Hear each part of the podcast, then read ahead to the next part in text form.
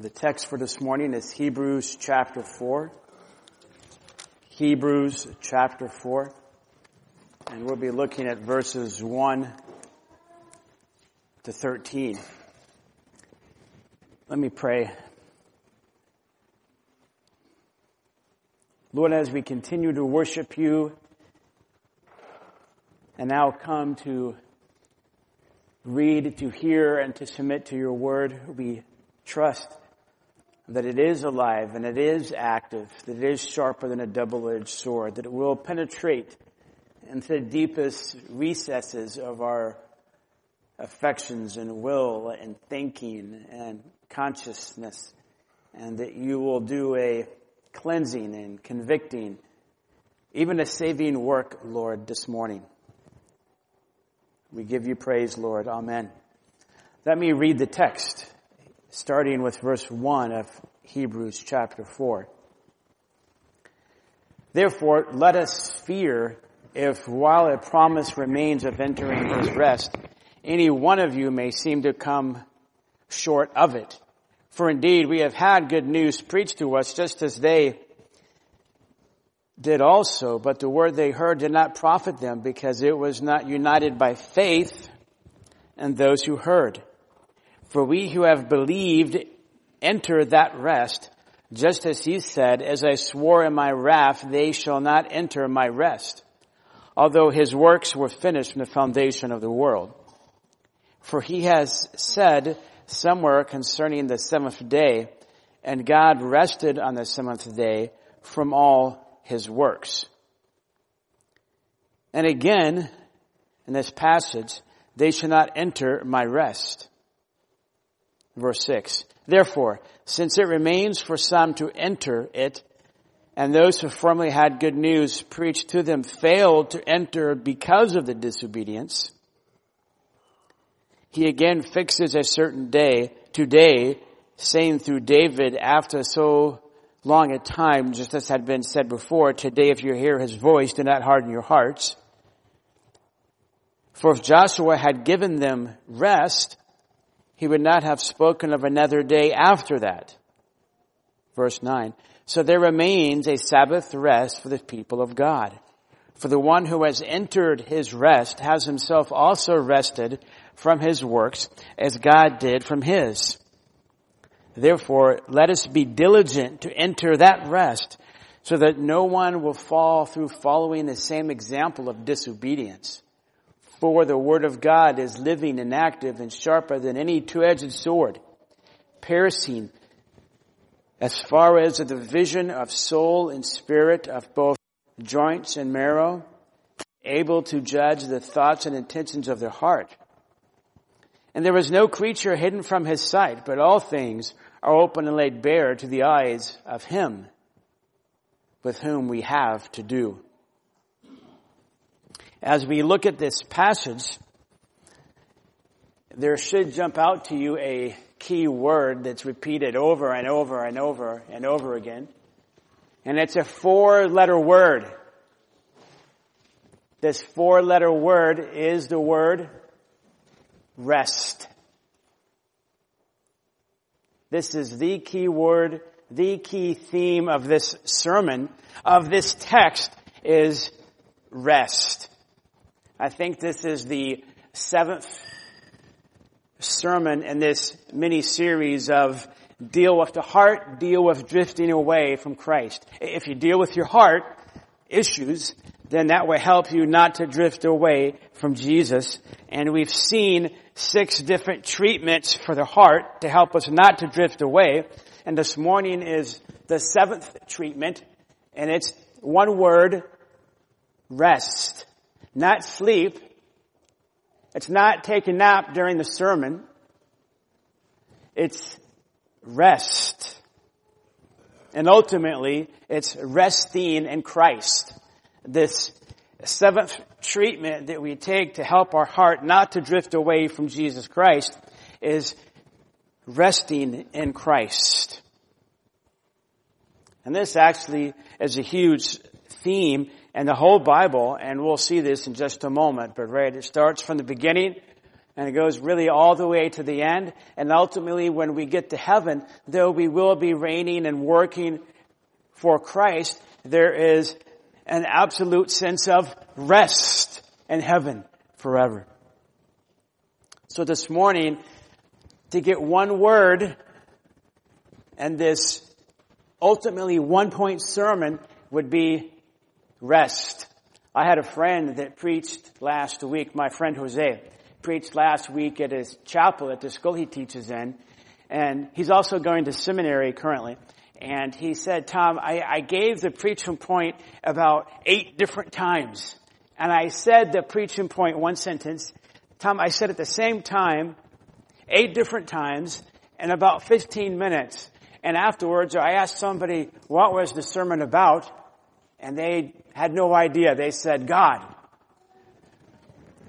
And I know that can happen. So, the sentence for this morning is one word. Rest. R-E-S-T. Again, not sleep. Don't go asleep uh, on me this morning. Not that you normally do. But rest. R-E-S-T. Okay? That's the treatment that your heart needs. But you need a biblical rest. Now, for us to understand this, we're going to look at verse 1, which is a resolve. You can see in verse 1, let us fear. But also, then there will be another point, a second point, underneath rest, another resolve. Therefore, let us be diligent. These are imperatives, but it would be as if I said, okay, let's take a break and let's all of us right now take a nap. That is an imperative, but it's also an invitation. I'm, I'm inviting you. It's a type of a polite way, but also a, a way to involve everybody and to get us to do something. And even in this context, these are resolves. And the first one is this. Again, rest. That's the main idea of the sermon. Rest. But what does that mean? It means that you are alarmed. You are alarmed. You know, I, I, I really love my children. Number one, because they're my children, but also they, they're fun. And sometimes they would take my cell phone. Kids don't do this. They would take my cell phone and set my alarm to go off at a strange time in the night. and it's fun. They, they, they do it just to joke around with me, and it's a fun time. But when that alarm goes off, what happens? Beep, beep, beep, beep, beep, beep, beep. Ah, ah, what's going on? What's going on? Fire. It's an alarm. And this first verse here, let us fear, it's the fear of alarm. This means you are alarmed because lack of faith at the finish line will send you to hell. So there is alarm. Rest. What, what does this mean? Well, part of what rest means actually is in this context that you have an alarm in your heart that if you are lacking trust in Jesus Christ at the end of your life, that would be really bad because it would send you to hell. This is the idea in verse 4 because when verse 1 begins, it says, therefore, which takes us up to verses, you know, 15 to 19, where the Israelites would not enter into their promised land, that rest that God was giving them because of unbelief. Verse 19 says, so they were not able to enter the rest because of unbelief. They were not able to do that. So there is this alarm that we have because you can see at verse 1,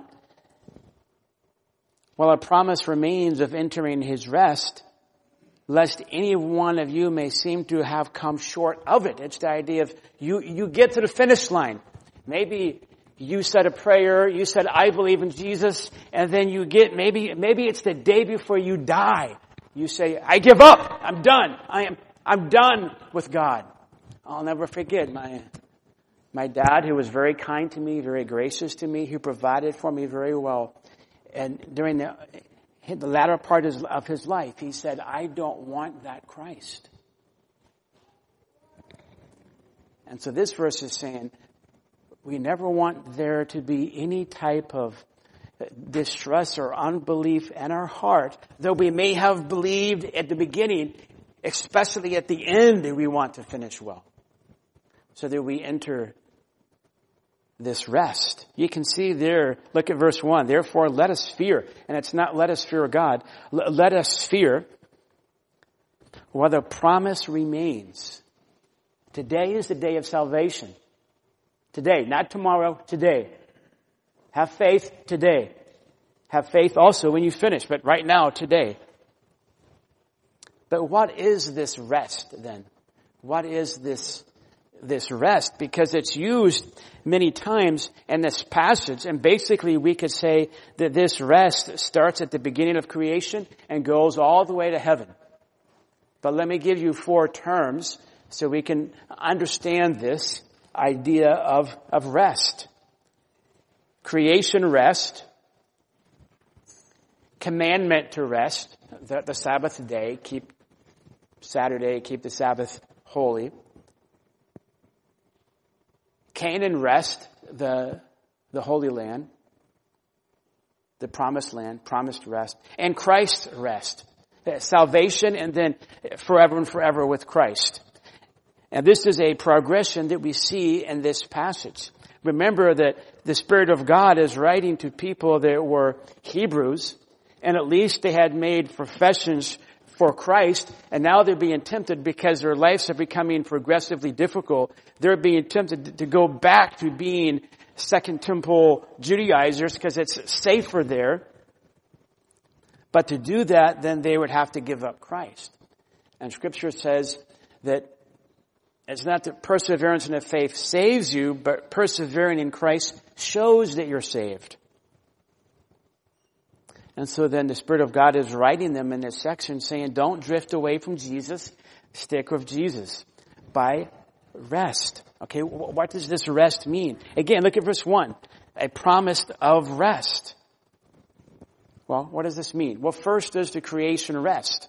And you can see this in verses really 3 through 4 where it talks about at the end of verse four, at the end of verse three, although his works were finished in the foundation of the world, he has said somewhere concerning the seventh day, and God rested on the seventh day from all his works.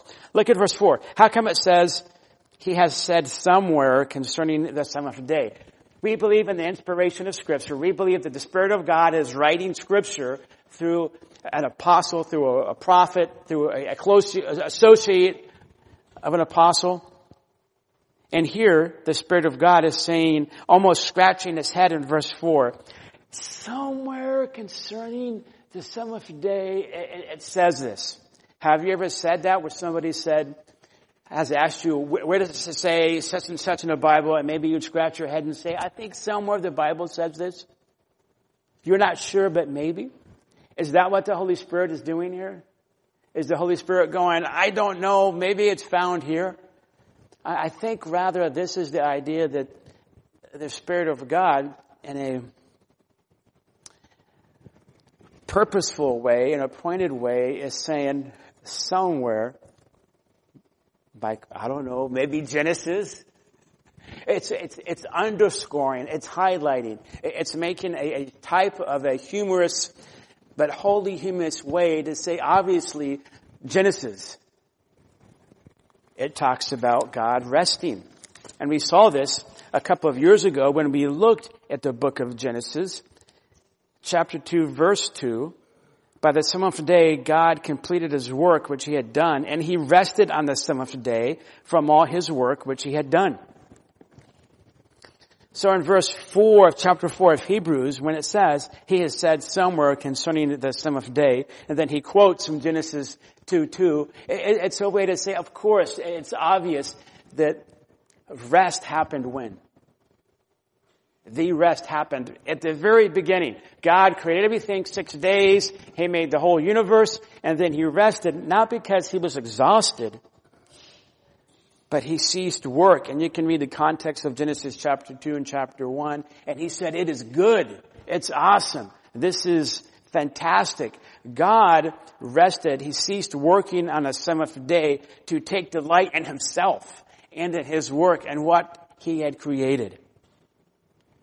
Also, if we were to look at Genesis 2 2 and the seventh day, there is something that, that is missing. If you look at all the other six days, it would say at the end of each day, morning and evening, morning and evening, morning and evening. But on the seventh day, it doesn't say that. Why not? Most likely because it's setting up a, a pattern of a type of eternal rest of ceasing work and rejoicing, delighting in God and His goodness. And this is what Hebrews chapter 3, sorry, chapter 4, verses 3 and 4 is talking about. Even at the foundation of the world, when God made everything, right then He established a pattern. Not a precept, it wasn't a precept there, but this pattern. That God worked hard, He made the whole universe, and then He stopped and went, oh, this is awesome. This is good. God himself could say of himself, and it would be holy and righteous, God could say of himself, I'm amazing. Look at all my work. Isn't it fantastic? And so that was really the first Sabbath, the first rest. But then, of course, there is a, another Sabbath, and we see that in Exodus, part of the Ten Commandments, was that, that the people of God, Israel, was to set aside a day of the week and to keep it holy unto the Lord. And that day of the week that they were to set aside was Saturday. And it's called in Hebrew, I think not Sabbath, but Sabbath or Sabbath. Okay? Hebrew, Hebrew, not Hebrews, Exodus chapter 20, verse 8, remember the Sabbath, remember the Sabbath day to keep it holy. Six days you shall labor, Exodus 20 verse 8 and 9. Six days you shall labor and do all your work, but the seventh day is a Sabbath, Sabbath of the Lord your God, and in it you shall not do any work. You or your son or your daughter or your male or your female servant or your cattle or your sojourner who stays with you. Then look at verse 11. For in six days the Lord made the heavens and the earth, the sea and all that is in them, and rested on the seventh day. Therefore the Lord blessed the Sabbath day and made it holy. So God did give a commandment to the nation Israel that on the seventh day of the week, which would be Saturday, they were to stop. And there were other requirements. They, they weren't to make a fire. There was a certain distance they weren't to go from their house. It was on Saturday that they would be with the family and rejoice and, and worship and, and meditate and delight and celebrate who God is and, and all that he, he did for them. It was not the day they went to their church. It wasn't the time when they would go to their synagogue. It was a time when they would just chill out and reflect and meditate and delight and, and worship the Lord. Listen to Deuteronomy chapter 5, 15 and how it talks about this. Deuteronomy chapter 5, verse 15.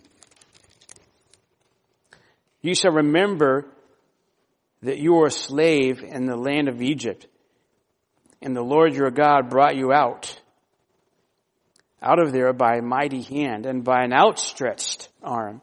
Therefore, the Lord your God commanded you to observe the Sabbath day so they were to remember, they were to contemplate, to, to meditate, to think about their redemption. It wasn't just that they were in, in, a, legalistic way as Jesus, as Jesus had to confront the Pharisees. Don't help that cow that may have fallen in, into the ditch. That might be what the Pharisees would say, and that's what they would emphasize. No, rather the emphasis of the seventh day of the Sabbath was to do what? To worship God because though I was in bondage, He set me free. That was the idea of the Sabbath day. That was what they were to do. They were to set aside this time to focus on God's redemption. It was basically they would hit a, a pause button in their life and not even go to church and gather, but just, you know, we're going to be still, right? Psalm 46, be still and know God. That's what they would do. And this was a shadow of the Sabbath person that would come and bring us rest and deliverance out of our bondage. The Israelites were to stop on, on the on Saturday and, and meditate and worship and be in wonder that God delivered them out of bondage and slavery from tyranny. Well, for all of mankind that trust in Christ, that happened. There is redemption in Jesus. Colossians 2 verse 16. Therefore no one is to act as your judge in regard to a food or a drink or in respect to a festival or a new moon or a Sabbath day, things which are a mere shadow of what is to come. But the substance belongs to Christ. Jesus is the fulfillment of the Sabbath. Of that day of rest. They were to meditate on that redemption. The redemption has been accomplished and it's applied by faith and trust in Jesus. But there was also, and we see this in our passage, the promised land of rest. The land of Canaan. There was this rest that could be had, that, that God promised. And we saw that in chapter 3, verses 7 through 11. And now even this same theme all the way down to chapter 3 verse 19 and then it keeps going in our passage you can look at chapter 4 Verse 3, For we who have believed enter that rest, just as he said, As I swore in my wrath, they shall not enter my rest. And again, verse 3 is quoting from Psalm 95 and chapter 3 of Hebrews, 7 through 11, also quoted Psalm 95, where David is talking about what's that, 300 years or so after Joshua, David is quoting Psalm 95 and says, Today, David is applying Psalm 95 and the, the wanderings of the Israelites and their disobedience to God and their unbelief in God's promises. God, through David in Psalm 95, is applying it to even David's generation. Well, remember that this would go back to the Abrahamic covenant, right? That is the promised land. Look at the book of Deuteronomy. And it's necessary that we understand these things because the word rest doesn't necessarily mean a cessation of all activity and you fall asleep. These are biblical metaphors, same word, different metaphors about an action that God did that we take refuge in. And so we have to understand these different metaphor or types that God has set up. Deuteronomy chapter 12. Just turn there briefly. Verses 9 through 10.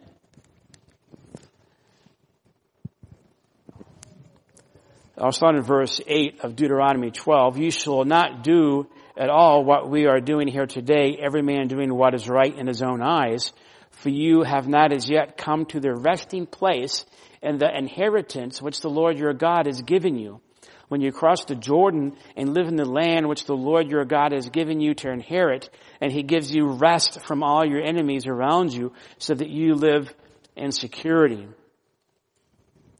God was going to give and did give to Israel a beautiful land of rest that if the Israelites trusted God and obeyed God and pursued God, He would give them the land and they would be secure and it'd be flowing with milk and honey. This is the, the land promise. If you go back and read Genesis 12 to 15. It was the promise that was given to Abraham from the Mediterranean to the Euphrates, and eventually that was given through David and Solomon. But in our text, we know that because they murmured and disbelieved and were not trusting God that God would kill the giants, they had disbelief and they murmured against God. And so we see in verse 17 of chapter 3, God was angry with them. And that first generation, that generation that God delivered out of bondage and would have seen the Red Sea part and would have seen the glory cloud of God and, and the fire of pillar. So many great miracles. They were witnesses to. And yet they died and their bodies fell in the wilderness. Chapter 3 verse 17 of Hebrews. So you can see the picture. Uh, initially they had faith. Remember, is it Exodus 15? They were singing. They had tambourines. Yay! Hallelujah! Right? You can go onto YouTube and see Asbury College and everybody's having a revival. Yes, yes, yes, yes. Yes, and that's great. It's great to sing and, have, have revival and feel the very presence of God. Have you ever felt that? I mean, have you ever been at a place where people did not want to stop singing and they were singing for hours and hours and hours and even days? And what's that, even now at Asbury College, is it real? Is it fake? Well, is what the Israelites felt. Is it Exodus 15? after they had crossed through the Red Sea and they had seen the very power of God. And they sang a mighty song to God. Then after 40 years, they said, we don't believe you, God. And they weren't allowed to enter the rest. Yet, but what they felt at that moment earlier, was it true in their hearts? Were they believing God at least in some sort of sense? They saw God do a great thing and they sang a mighty song. It was a type of revival. In fact, Martyn Lloyd-Jones has a whole book on revival and covers different parts of the books of the book of Exodus. But they came short of it. Chapter 4 verse 1. So the Holy Spirit is saying through the book of Hebrews, there can be a time when you have a, t- a type of sincere praise and you even feel some conviction and you feel gratitude. But that might not necessarily be authentic, true faith if it doesn't persevere all the way. And that's what I said to some people not here that we're talking about uh, revival at Asbury College, and I applied it to other places where revivals had, had happened, and that is that there can be a, a sense of conviction. There can be a sense of God's presence. There can be even some confession of sin. It can be a work of the Holy Spirit of God. But unless there is regeneration and transformation, then it's not revival. There has to be regeneration and transformation and that, that message has to be received by faith. And that's even here in the text. Verse 2. Just as they also, but the word they heard did not profit them because it was not united by faith. But yet they sang. Yeah, they sang right then and then Weeks afterwards, days afterwards, they took the gold that was part of the party, the two million people, they made a golden calf and fell down and worshiped it. Singing is not equal to faith. I'm not saying it's wrong to sing. It's wonderful to sing, right? We sing praises to the Lord. But don't mistake your singing for faith. Faith is more than that. It's not less than that.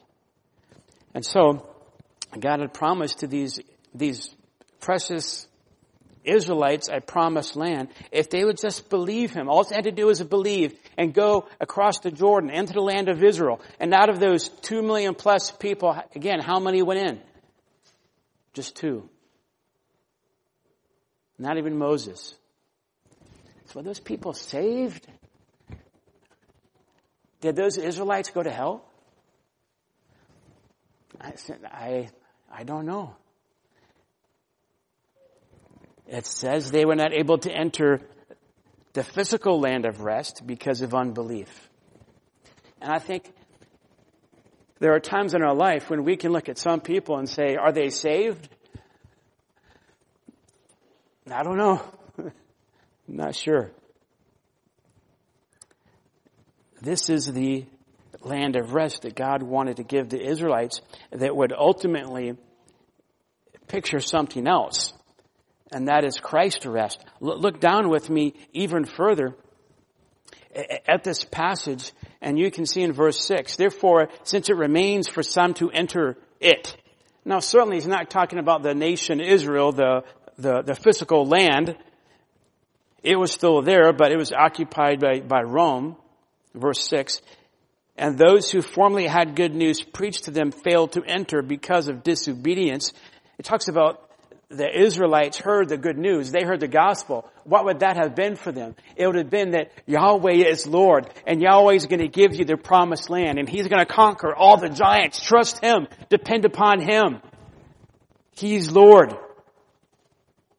But yet they rejected that and their faith, that the lack thereof is called disobedience in verse 6. But then notice verse 7. There's still a day, a certain day He's fixed. And even David said this and this would be after Joshua, David is still saying, even though there was still the seventh day of the week, the Sabbath rest, and even though they were in the land of promise, that they were resting in that land, David still says that there is another day, today, verse 7, saying through David, after so long a time, just as has been said, don't harden your hearts today. You hear his voice, listen to him. And then verse 8 is, is very powerful. For if Joshua had given them rest, he would not have spoken of another day after that. So the Holy Spirit is saying that because David says in Psalm 95, today don't harden your hearts, he is saying that Joshua gave them a type of rest, but not that rest that God was talking about. And so that's why verse 9 says, so there remains a Sabbath rest for the people of God. Now, look at verse 8. And this is unique and I think this is special. When it says Joshua, that's the same Greek term for Jesus. So here in verse 8, if you have a, the old King James, it says, for if Jesus had given them rest. But verse 8 is not talking about Jesus Christ. Verse 8 is talking about Joshua and the Old Testament. This is the connection. The name of Joshua in the Old Testament in Hebrew would have been what? Yeshua. The name of Jesus, that's basically Latin, and Joshua is Latin, basically. But the name of Jesus, if a Hebrew was talking to Jesus, he would have said Yeshua, not Jesus. He would have said Yeshua. The Greek word is Esu, something very close to that. And that's the Greek word that's used here, but it can be for either Joshua or it can be for Jesus. But the readers would have been, are the ones that listen to this, they would have seen the, the normal Greek term for Jesus. And so it's a play on words. For if Joshua, well, um, my Messiah, his name is also Joshua or Yeshua, Jesus. The first Joshua, in other words, loved the Lord. Out of two million men, he was the one, he and Caleb, one of the two that believed God. But for how good Joshua was, and giving them the promised land, there's somebody better than Joshua. There's a better leader. There's a better Messiah. There's somebody more spiritual, more godly, more capable, more wonderful, more better than Joshua. And that's Jesus Christ. Yeshua Christos. And so that's why verse 9 says, so there remains a, a Sabbath rest for the people of God. In other words, there is something better than the seventh day of the week that you should keep holy. That was the command that was given to the people of God. That's been fulfilled by Jesus, Colossians 2.16. There's something better than the land of rest, the physical land that was given to the people of Israel. There's something better, and that is Jesus Christ. And this certain type of rest that He gives. Because the one that, verse 10, that has entered His rest Notice there's no command in this passage for you to rest. There's no command here, thou must rest. It's enter into his rest. It may be subtle, but it's significant. enter into what He has accomplished for you. For the one who has entered His rest is like God, hitting the pause button and sitting back and enjoying all that God has done for them in Christ. Thank you, Lord. Thank you. I'm entering the rest that you have accomplished for me. That's the idea of chapter 4 verses 1 through 10. And there is this alarm that we should have of I'm not going to believe that he's provided a rest for my soul. What is this rest that he has provided? It's chapter 2 verse 17. Therefore he had to be made like his brethren in all things, so that he might become a merciful and faithful high priest in things pertaining to God, to make propitiation for the sins of the people. Jesus Christ satisfied the wrath of God. And so when I take rest, when I take refuge in him, I am safe. This is the rest. The rest that is a refuge. Chapter 1 verse 3 when he had made purification of sins, he sat down. His work, his effort is done. His work is over, accomplished. He sat down at the right hand of the majesty on high, having become much better than the angels. Him, Jesus Christ, sitting down beside God the Father signifies he did his work. It is finished. It's done. It's over. Redemption accomplished. So come and rest. Take refuge and Jesus and Yeshua. This is why Psalm 12 verse 2, blessed is him who takes refuge in me and him. Even Psalm 34 verse 8, oh taste and see that God is good. How blessed are all who take refuge in Him. You take refuge, you take rest, you, you seek to reside in Him and His work and what He did. And you have this alarm that it's not just for the beginning of my Christian life, but for the end of my Christian life.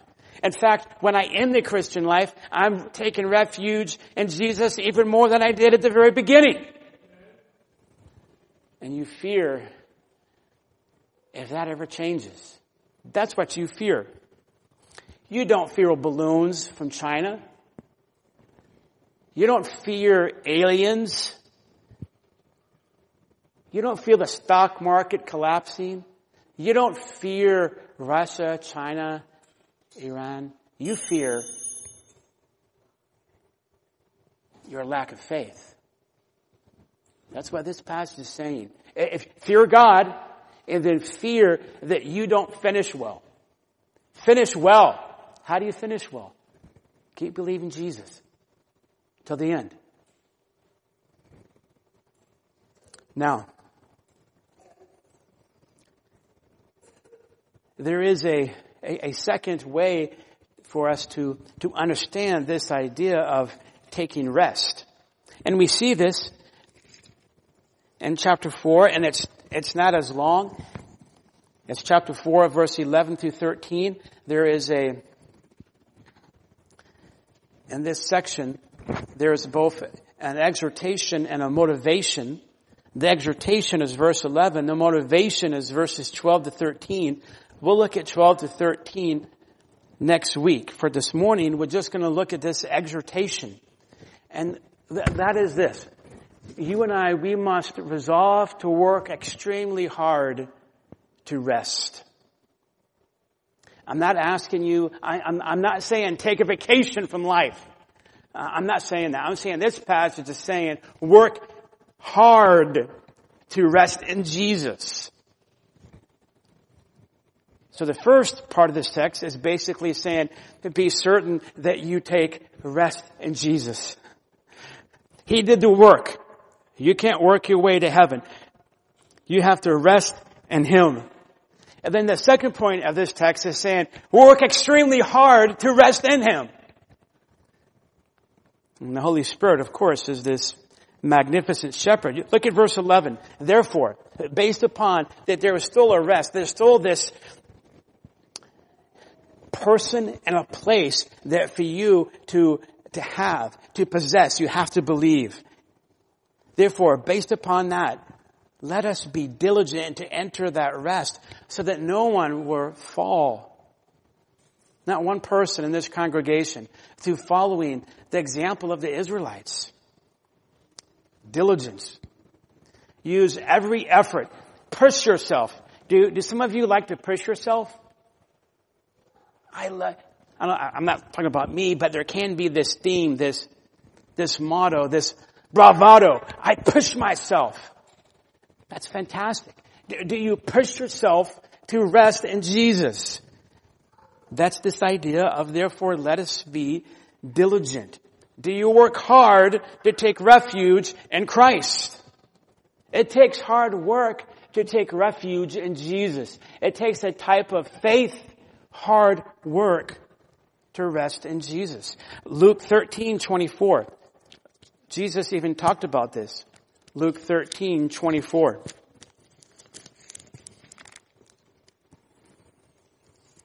Strive to enter through the narrow gate. Even Jesus talked about there's a type of striving to actually go to heaven. Be ruthless on yourself and the grace of God.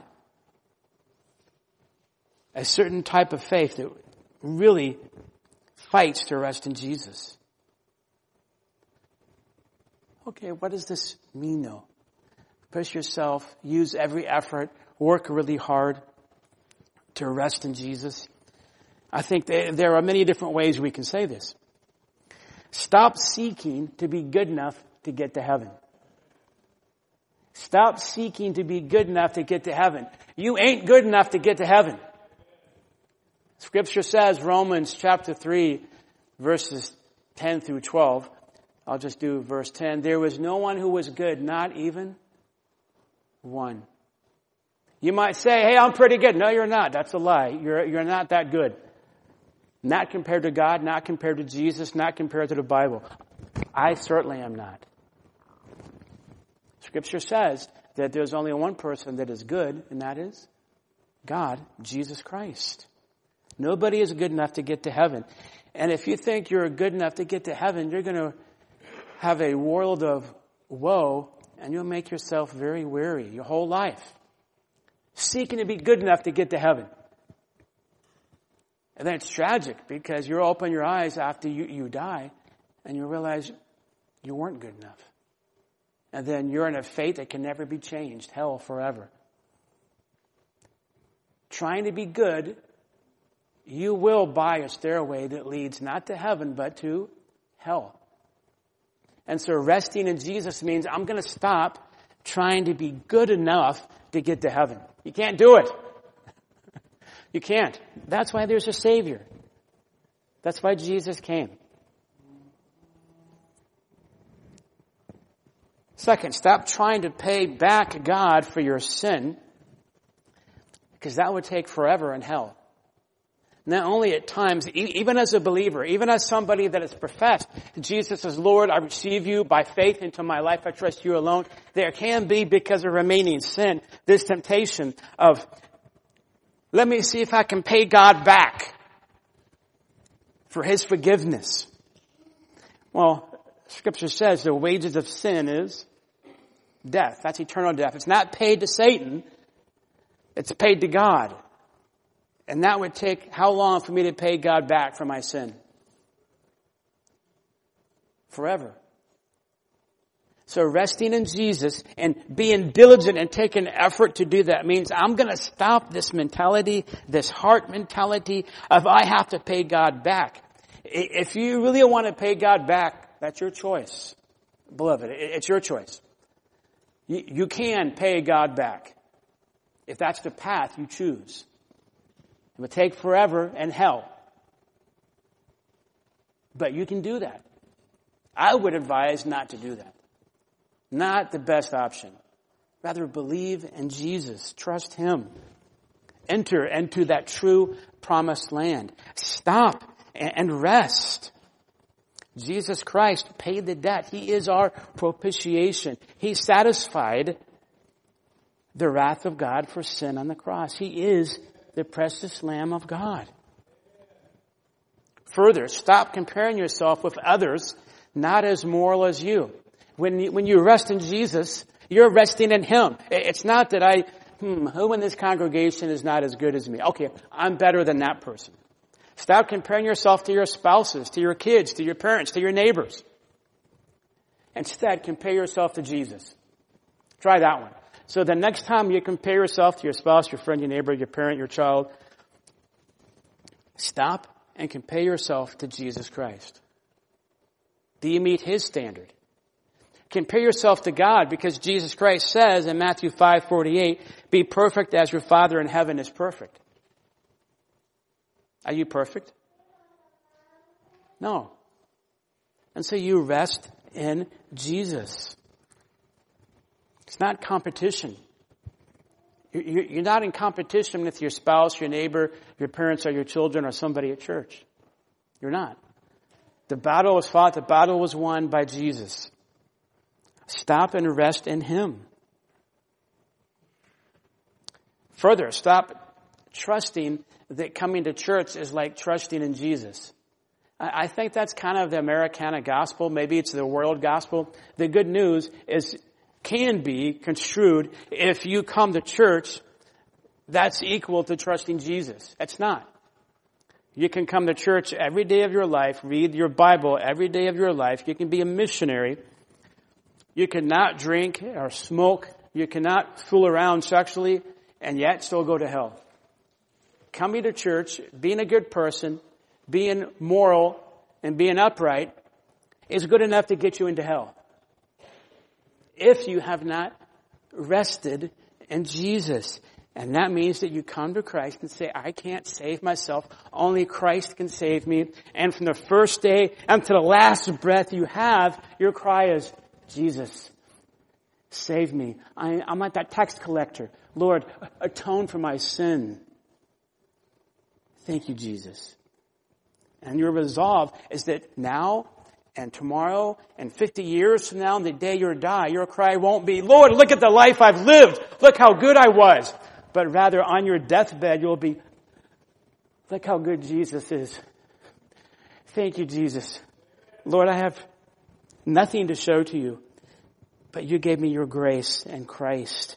Thank you, Lord. Thank you, Jesus, for your perfect righteousness. And that's resting in Christ. That's resting in Him. And that's what's being communicated to these dear people. And then finally, stop trying to carry the burden of perfectionistic, heart draining legalism. Legalism that saps the soul, that destroys the heart.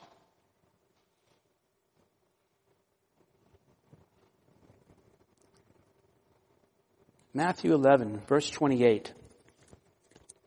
Of course, you know this passage, tremendous passage. Matthew 11, verse 28.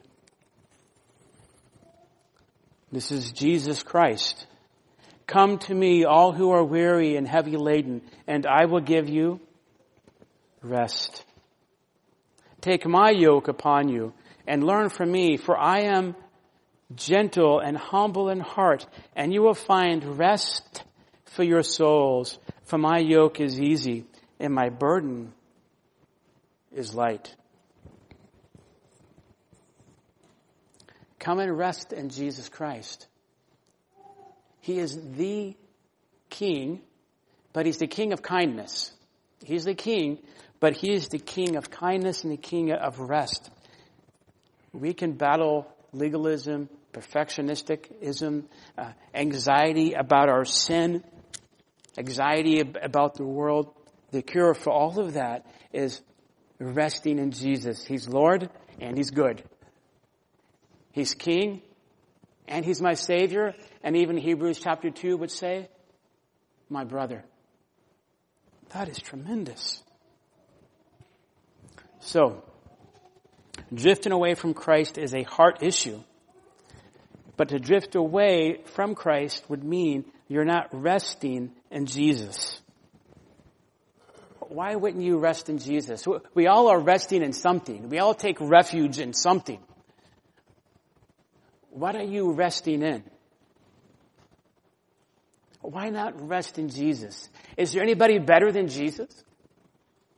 Is there anything in the universe better than Jesus? Not one thing. Jesus is the best there is. Rest in Him. Lord, we thank you for this word. Lord, we pray that we would rest in you for salvation, for growing in Christ, for being free from anxiety and legalism and perfectionisticism and, and, and moralism and comparisons and all these different things, Lord. May we take refuge in the work that you have done for us, Lord. And those, Lord, that are being tempted to drift away, may they seek rest only in Jesus. Lord, we give you praise and we thank you. Amen.